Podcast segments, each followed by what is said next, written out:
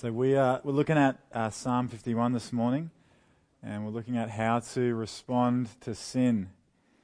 Uh, psalm 51 is a psalm of David, uh, written reflecting his uh, sin with Bathsheba. If you look uh, beside the chapter in your Bible, um, this has a, a note there. Uh, a lot of psalms have a little note giving you some sort of context. This psalm probably gives more context than any psalm at all um, as in as it's quite specific about what happens there. So, in order to immerse ourselves uh, in this psalm, we're actually going to go back to the story. So, this obviously is a story, as the note says there, uh, after um, David uh, went in to Bathsheba.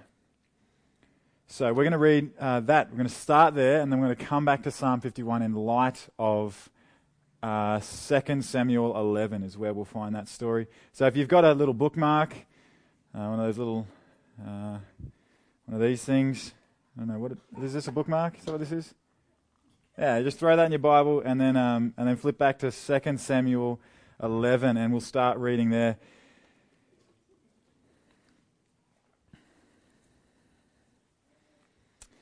All right, 2 Samuel 11, verse 1. In the spring of the year, the time when kings go out to battle, David sent Joab and his servants with him and all Israel, and they ravaged the Ammonites and besieged Rabbah. But David remained at Jerusalem. So in this story previously, you know, back in chapter 10, and generally speaking, kings uh, lead their armies to battle right? Like kings kind of set the pace and the tone of the army and they lead their armies. But for some reason here, David remained. Now, doesn't that already sound like trouble? Like we're in verse 1 and you're just going, uh oh. You know, like doesn't it sound like something's going down? Like you just start hearing that music in the suspense movie and you're just like, uh, like it's a grassy field, but I can hear the music and it looks it looked like something bad's about to happen. So what um what is this? I think can anyone hear loitering in this or idleness? Like for some reason, he's just I don't really feel like going out this time. I'm going to send the army and I'm just going to hang around at home. Now there's there's a warning against that, right? Like right across the New Testament. But if you want to be more specific, read Second Thessalonians. Like there's a there's a pretty strong warning against idleness as as folly. Now this is uh, let me just jump straight into it. This is like a plague, right? Idleness. When we, when we look at responding to sin, idleness is a really good place to start. Idleness is, I was just browsing the internet and all of a sudden I was rushed by a clad, you know, by a group of scantily clad women. It's like, no, you weren't. No, you were idle. And you put yourself in a really foolish situation. Or, or I was just taking a break from studying one day and all of a sudden I became a slave to video games. No, you, like, no, you weren't. It didn't help that you're only studying two subjects a semester and you weren't working a job, right? It's like you were idle. You weren't doing anything. Or it's like, no, no, no. I was just hanging out with the young mums having coffee and all of a sudden we were up to our ears in gossip and my ears were ringing. oh, okay. Well, that's a, that's a real coincidence. I'm really surprised. Or, or let me just rope everyone in. Or dad, you know, dad spending too much time working on his car, all of a sudden is overwhelmed by desires for things that he doesn't need. so our kids, I think we, no, you don't need that. What are you doing? I'm working on the, no, no, no. You are, you're being idle and you're getting distracted and you're doing things you shouldn't be doing. Don't be idle, okay? Get busy working hard for God. We're only just getting started. Verse 2, that's verse 1, okay? So if this is more than 20 verses, we're going to be here for a long time. Don't worry, it's not. Verse 2 It happened late one afternoon when David arose from his couch and was walking on the roof of the king's house that he saw from the roof a woman bathing, and the woman was very beautiful. So he faked a sickie, and here he is late in the afternoon heading up uh, to the roof to cool off in the evening breeze. So it's a little bit cooler in the, in the evening, and obviously, naturally, you want to be up where the breeze is, right? Like we all know what an afternoon breeze is, and we all go, I'd be doing that, absolutely. Like I'm not going to sit down in the, in the palace where there's no breeze and no airflow. I just want to be up on the back deck. So, and he's looking over the city, and he, he sees his neighbor bathing, his very beautiful married woman neighbor bathing. And up to this point, Like, we're not talking about sin yet, are we? Like, we're talking about folly in terms of idleness, but we're not talking about sin yet. So, what, what we actually need to do is we need to, we need to realize there's a distinction there between temptation and sin. Commentators actually suggest that um, Bathsheba, she was wise to the knowledge of what she was doing, showering right beside the palace, outside in the open, in the visible open. You know, a lot of the time you read it and you go, you know, David's an idiot. But now I'm not making a defense on David. I'm saying Bathsheba's in on this, right? oh, what, me here? Whoops. You know, it's like, no, no. She was wise to the knowledge that the king, it was right next to her, and she's, she's kind of flaunting it, right? Like, she's like, I'm going to get the eye of the king. Uh, and, and you're just going, okay, well, that's sick. And uh, so, so here's a situation there's a woman tempting him to sin. Where else have you seen this? Joseph, bingo. Joseph, right? They're in the palace. And Potiphar's wife comes to him. There's no one here, Joseph. We're all alone. What could we do? You know, fancy laying down together, maybe? You know, an ice cream. It's like, no, no, no, no. What are you doing? Like, what does Joseph do? There's a woman tempting him to sin. He flees. He, run, he runs so hard that he leaves his overcoat there, right? It's kind of like she grabs at him and he's like, I am out of here. I'm going to do whatever I can. There's, there's a struggle. He's out. And she's going, he, you know, he's assaulted me. And then it's just all downhill from there. But you see, you notice the distinct difference? As we read on, you'll see it. What doesn't David do? David doesn't flee. The question is do you loiter where you know there will be sin? Flee. Run for your life. Don't do what David does here. Look what he does in verse 3. And David sent and inquired about the woman. And one said, is not this Bathsheba, Bathsheba the daughter of Eliam, the wife of Uriah the Hittite? What's he doing? What is he doing? He's going, What are you doing, David? He's toying with the idea, right? Like straight away, you just see he's crossed over. He's going, I wasn't just looking, now I'm actually lusting. And I'm going to ask some questions and I'm going to actually pursue this. And what's happened is he took action. Unlike Joseph, he took sinful action so when we, when we look at sin, we're not looking at something that just happened. Okay? It wasn't just like, whoa, whoa, whoops. It's like, no, no, no, no. You took deliberate action to sin. Okay? Just let me clear that up. It wasn't an accident. You took action to get yourself there. It was deliberate and wrong. And from that point on, it was like a fly in a fly trap. Has anyone ever watched a documentary about a Venus flytrap? Amazing. So they uh, they put out a, a, smell, like an aroma, that's quite pleasing to insects, and they're kind of, oh, I like that.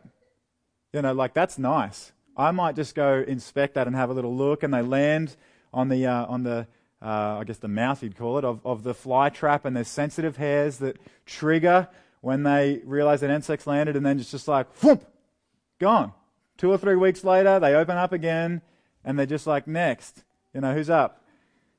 So from that point on, he's sent and inquired. He's, he's that fly just going, oh, I like the smell of that, you know, let's have a look at that. When really, he should be fleeing for his life. Verse 4 So David sent messages and took her, and she came to him, and he lay with her. Now she had been purifying herself from her uncleanness. Then she returned to her house, and the woman conceived, and she sent and told David, I am pregnant. And David's going, All right, what do we do now? So here, at this point, you're going, Okay, mate, here's your chance. It's over. Like, it's, it's, you're done. She's pregnant, right? Like, just, it's time to come clean. Dave's going, ah, just can't, I can't do it. I'm just going to keep going with this, right? Like, I can't, I need to, he, he starts scrambling and looking at ways that he can cover it up. So we won't read through verses 6 to 13, but the story goes he calls back the husband Uriah from battle and, uh, and tries to cover up Bathsheba's pregnancy by having Uriah sleep with Bathsheba. So the first thing he does is he kind of calls him back from battle and he's like, Oh, welcome home, Uriah. So good, you valiant warrior. Go home and, and you know, have a good meal with your wife and spend the night there and maybe something will happen And he sends him home, and after him, he actually, the, the text says that he sends a present. Now, we don't know what the present is, but he's trying to make them comfortable, right? Like, for all we know, it was someone playing a harp, like in the background or something, and Uriah's like, what's, what, what's this? And David's like, come on, you know, just get it over with. But it, he doesn't do it, right? Like, he doesn't go home. He actually goes and he stays at the servants' quarters outside the palace uh, and, and for the night. So he doesn't, he doesn't sleep with his wife. And then David's like, okay, all right, let's try again. And he, uh, he, he has, a, has a party and invites Uriah. And he's like, let's have a party, let's get him drunk. And then we'll send him home, right? And uh, Uriah, in his drunkenness, still refrains and chooses to, to sleep in the servants' quarters. He's going, David's going, I'm stuffed. You know, so two times he's tried to have uh, Uriah lay with uh, Bathsheba and it's not doing it. And Uriah's going, No, no, no, I'm not going to go and stay with my wife while the ark is in the battlefield and while my men are fighting and waging war. I'm not going to dishonor my, my men like that. Right? So he's just, he's just going the whole time, he's just being honorable. So David goes, All right, well, if I can't trick him into sleeping with his wife, I'll just have to kill him. I can't think of anything else, so let's just, you know, I'm a king. I'm just going to have to, going to have to use my power to kill him. So instead, he uh, he sends he sends uh, the uh, the kill notice with Uriah to his commander. So he writes a, a, notice to the to Joab, the commander, and says, "All right, here's what here's the plan. Um, we're going, you're going to go in, put Uriah into the thickest of battle, fight beside the wall." where, where there's a lot of um, oppression from the enemy, where they kind of they got arrows and there's a lot of intensity there, and then everyone's going to abandon him.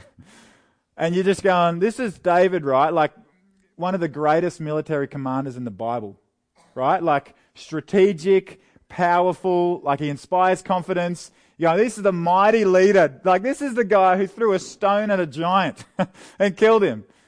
You know, is this the same guy? Yeah, that's him conspiring to kill one of his men because of his own sin. So it happens. Uriah is killed in battle because the army withdraws and he's overcome. And they, uh, they deliver the news to David and listen to his, you can just see the sickness here. Listen to his response in uh, 2 Samuel 10, down, uh, down towards the end there. 25. David said to the messenger, Thus you should say to Joab, Do not let this matter trouble you for the sword devours now one and now another. The king is supposed to be devastated when he loses men. Devastated. And this is, this is like, ah, people die. Every now and then people die in battle, right? Just, you're just going, ah, David, that is heartbreak. So Uriah dies. Bathsheba mourns, spends a, a, period of time in mourning, and when that's over, David calls her to the palace and marries her and takes her as his wife. And to, uh, to, to kind of finish it all, the most understated verse in the Bible ever, the last verse. But the thing that David had done displeased the Lord. How powerful is that? It's like, I'm not going to have to, I'm not going to say much because the next chapter is like judgment. And the, the following chapters are David's kingdom unraveling around him and him going, What is this? like, you remember? But, but what a, uh, what a, just a curious little summary. That's displeasing, David. So, let me, uh, let me suggest that this is the journey that, uh, that they went on that David went on in sin. He looked, so we look upon something, and now we're not kind of there yet. That's just temptation, right? We're tempted and we look at something without any sort of uh, response. And he looked upon the woman bathing, and then sin uh, came and he lusted. I want her for myself. We lust, we want something for ourselves. We take, you know, he deliberately called her to himself, he called her to the palace and he lay with her and then we hide. And you know shame overcomes him and he just scrambles right? He just scrambles to cover up his sin. You see that in the garden of eden as well right? Like they look upon the fruit. Did, did god really say like mm, i don't know you know? And then they lust. Actually i think i think we need that for ourselves. And they take and they eat and they fall and they hide. And they realize that they're naked. And I think we can see that in our own lives, in the way we sin. So jump back to Psalm 51. We're going to look at. So Nathan, the prophet, in, uh, in chapter 12, comes in and, and condemns David. You know, the, the sword will not leave your household. Your child is going to die. Bathsheba's child will die. Kingdom will be thrown into turmoil. And David reflects on this. So, this is what's happening in Psalm 51. He's spoken with Nathan, and he's just, he is torn, right? And he's reflecting upon his own sin. And from this, we learn how we should be responding to sin. What is he, what's the first thing he does? Have mercy on me, God. Right? Like that is just a flat on your face cry. Have mercy. Listen to it in the, the preceding uh, part of that verse, or sorry, the following part. Have mercy on me, O God, according to your steadfast love, according to your abundant mercy. So what's he appealing to? Is mercy, abundant love, abundant mercy. It's really obvious. He just, I know I have done what is wrong. I know I need mercy. And I know that God is the one that I've ultimately wronged just a, a starting place of brokenness, right? He's not walking into it just going, I think we'll be okay. I think I just kind of scrape through this one. no, have mercy. You know, like he's on his face, cr- crying out for mercy. What does he do next? He identifies his sin. Now, this is this is really key, uh, and and he does this a number of ways. I want to suggest there's four that we see it pretty clearly. He recognizes it. Uh, see there in um, uh, verse 3 where he says, For I know my transgressions and my sin is ever before me. What's he saying? He said, I can see it. I recognize it. He's going, I can't get it out of my head. It's ever before me. I wake up and I'm reminded of it. Right? Like I lay down and it's, it is there. It is hanging over me. It's ever before me. It's all I can see. There's this big, ugly sin and he recognizes it. Secondly, he places it. He orients it. What does he say a little bit later on? Um, uh, verse 4 Against you, you only have I sinned and done what is evil in your sight. David knows that sin is primarily against God. Right? So, yes, sin hurts other people and it does terrible things to other people, but sin is against God. Like, that's the nature of sin, isn't it? Like sin is against God. Sin is an act of, uh, sorry, a thought, an attitude, or an act in rebellion to or in disobedience to God. Right? Don't eat the fruit. I'm going to eat the fruit. But, like, obviously, their sin hurt each other. Their relationship was broken because of that, but their sin was against God in the Garden of Eden. So David recognized that. My sin, only you have I sinned against. Thirdly, he owns it you just see right through the first half of the psalm the way he refers to I sinned. Me, my sin, me, not me and this person who kind of, they kind of drag me into this. You don't hear anything about Bathsheba in here. Like you hear nothing. You hear David owning his own sin. I'm the problem. It's me. It wasn't that woman tempting me. It's my responsibility. And lastly, he condemns it done what is evil in your sight. I have done what is evil. I am worthy of judgment. What he's saying is if God chooses to send me to hell, he would be, he would be just and I would be deserving because I've done what's evil. And what he's doing in condemning himself is he's vindicating, he's vindicating God. Right? Like he's saying, I've done what's evil. If, if he's really saying that, what he's saying is, I deserve to die. So he's, he's clearing God's name, he's vindicating God. And just hear the way this is, it's so God centered, isn't it? Like his repentance is God centered. It's not about, it's not just about himself and clearing his own name. It's actually about honoring God. What he's saying is God is just to damn me. That is really strong.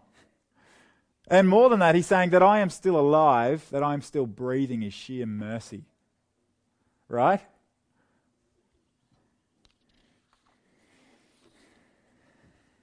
You can think about that. You don't have to say yes right now, but think about it.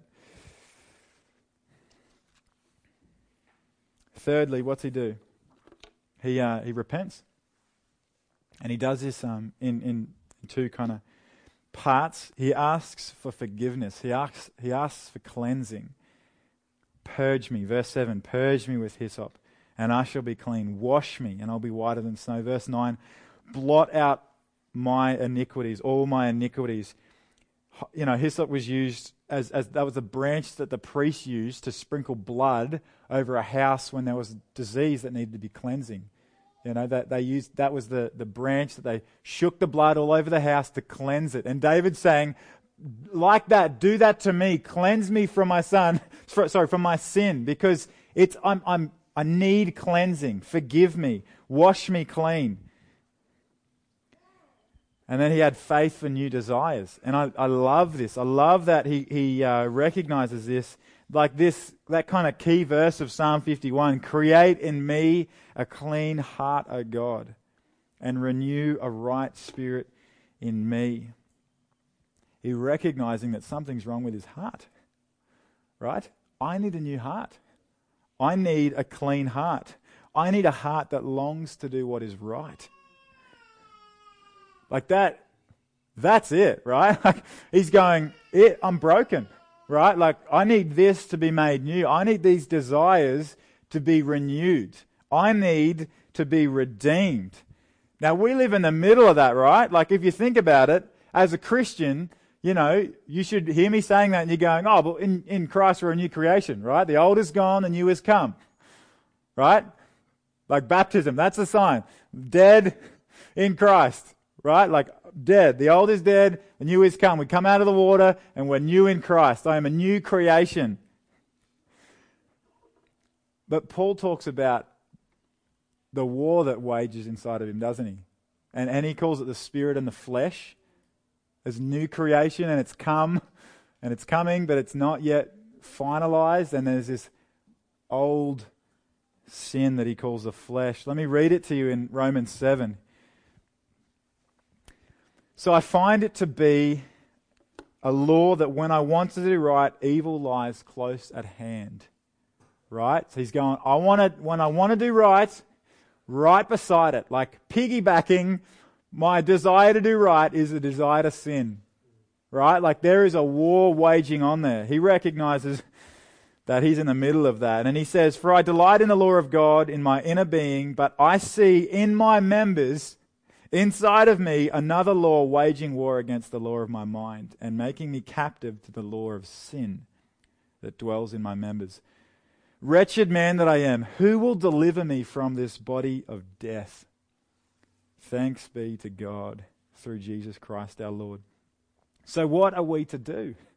As a Christian, how are we to live in light of this, this war, this division, this conflict in our hearts. How do we navigate that? I think David gives us a beautiful model. Listen to verse 17. The sacrifices of God are a broken spirit, a broken and contrite heart, O God, you will not despise.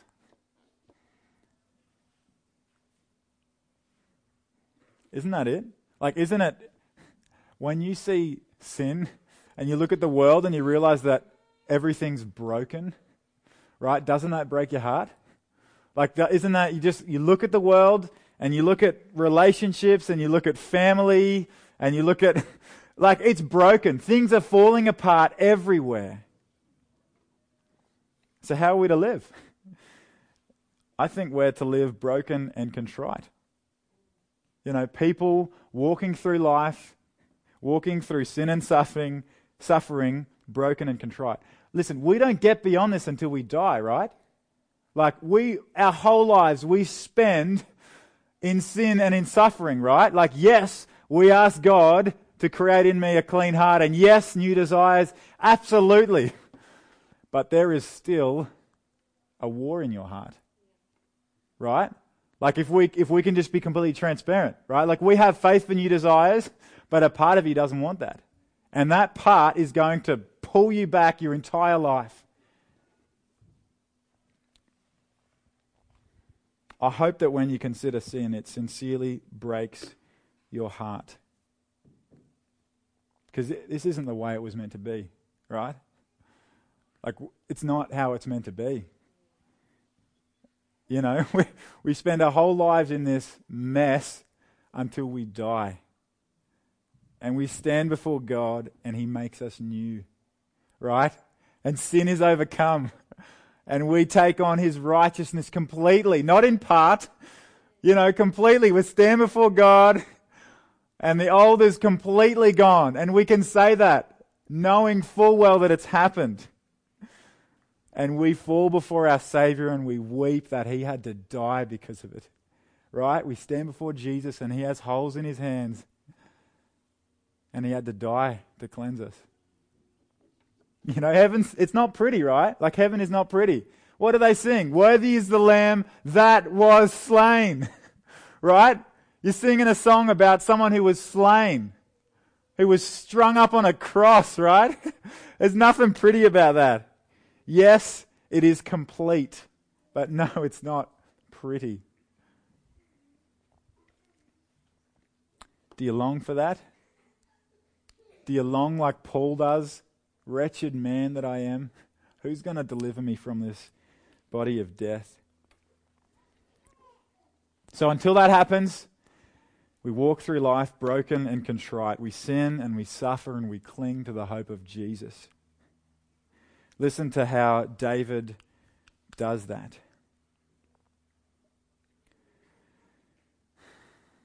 Cast me not away from your presence, and take not your Holy Spirit from me. Restore to me the joy of your salvation, and uphold me with a willing spirit. That's what he's doing, isn't it? Like, li- listen to him here. Don't allow me to be stubborn. Don't cast your spirit away from me. Help me to be willing to repent, right? Like, help me to be willing to change. And in, um, and in our brokenness and in our repentance, we kind of receive a taste of heaven, don't we? Like we see glimpses of God's redemption of Him making things new. And we, we just kind of, you see the little, little kind of shoots. And what do you do? You rejoice. There's life, right? There's life. It worked, you know. Wow. There's, you know, the, the, the garden coming up and springing up. It was dead, right? It was dead before, but now there's life there. And David does that. Restore to me the joy of your salvation and uphold me with a willing spirit. Then I will teach transgressors your ways, and sinners will return to you. And later on, he says, My tongue will sing aloud, my mouth will declare praise. The grace he receives overflows into praise. It overflows into evangelism, doesn't it? Right? Restore to me joy, and then people are going to hear about it. About God's redemption.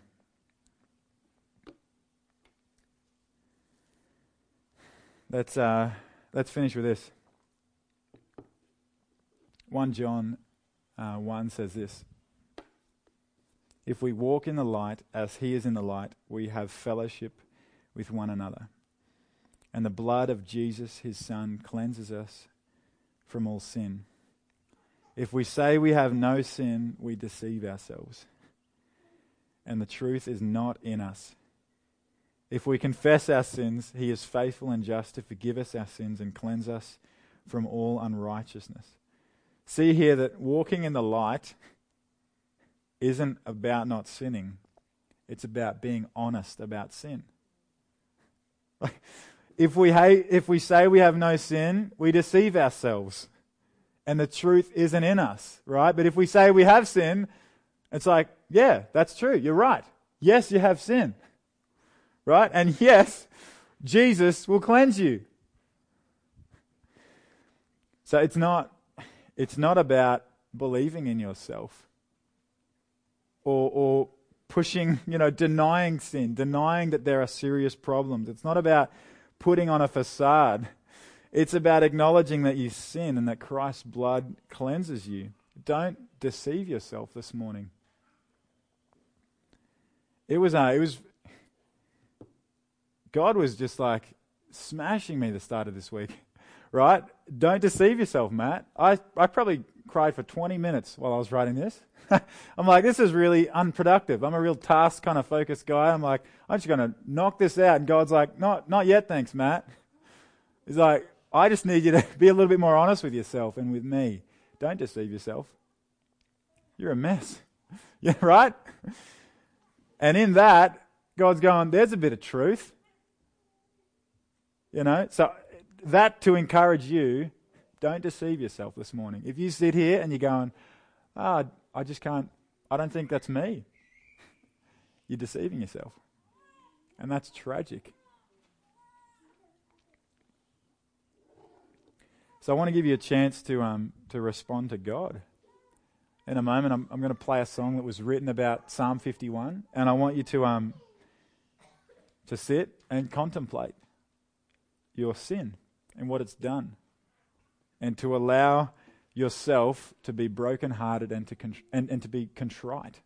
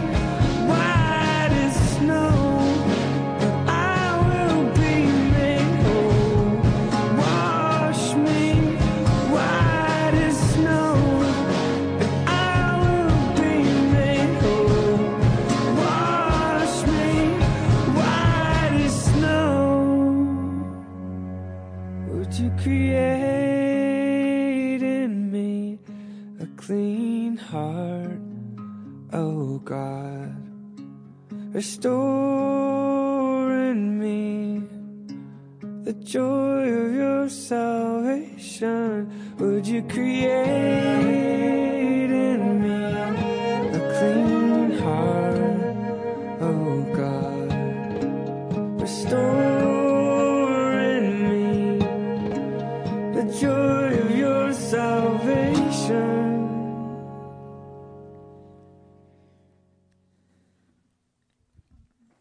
So, by God's grace, when we respond to sin, we respond as broken and contrite people. So, I want, um, I really want to encourage you, uh, moving forward, and, and just in closing, to confess your sin. You know, James says it. It's in it's in the community group uh, notes uh, for this week. James says confess your sins to one another and pray together that you might be healed. Right? So this isn't just exclusively between you and God. Allow other people into that. Allow other people to walk with you, to walk side by side, to pray for you, to strengthen you, and to encourage you in your war, right? In that war, right? I see this other member waging war, and you want to allow people into that. Let's not be dismissive about sin. Let's not be backwards about it. Okay? Let's not be like, let's not hide it. Okay? So, um, I, I really want you to talk to someone about it. If God is convicting you and is revealing stuff to you, call someone and someone close that you trust and confess your sin, right? Like one small step uh, into a daily journey of crying out to God to wash you.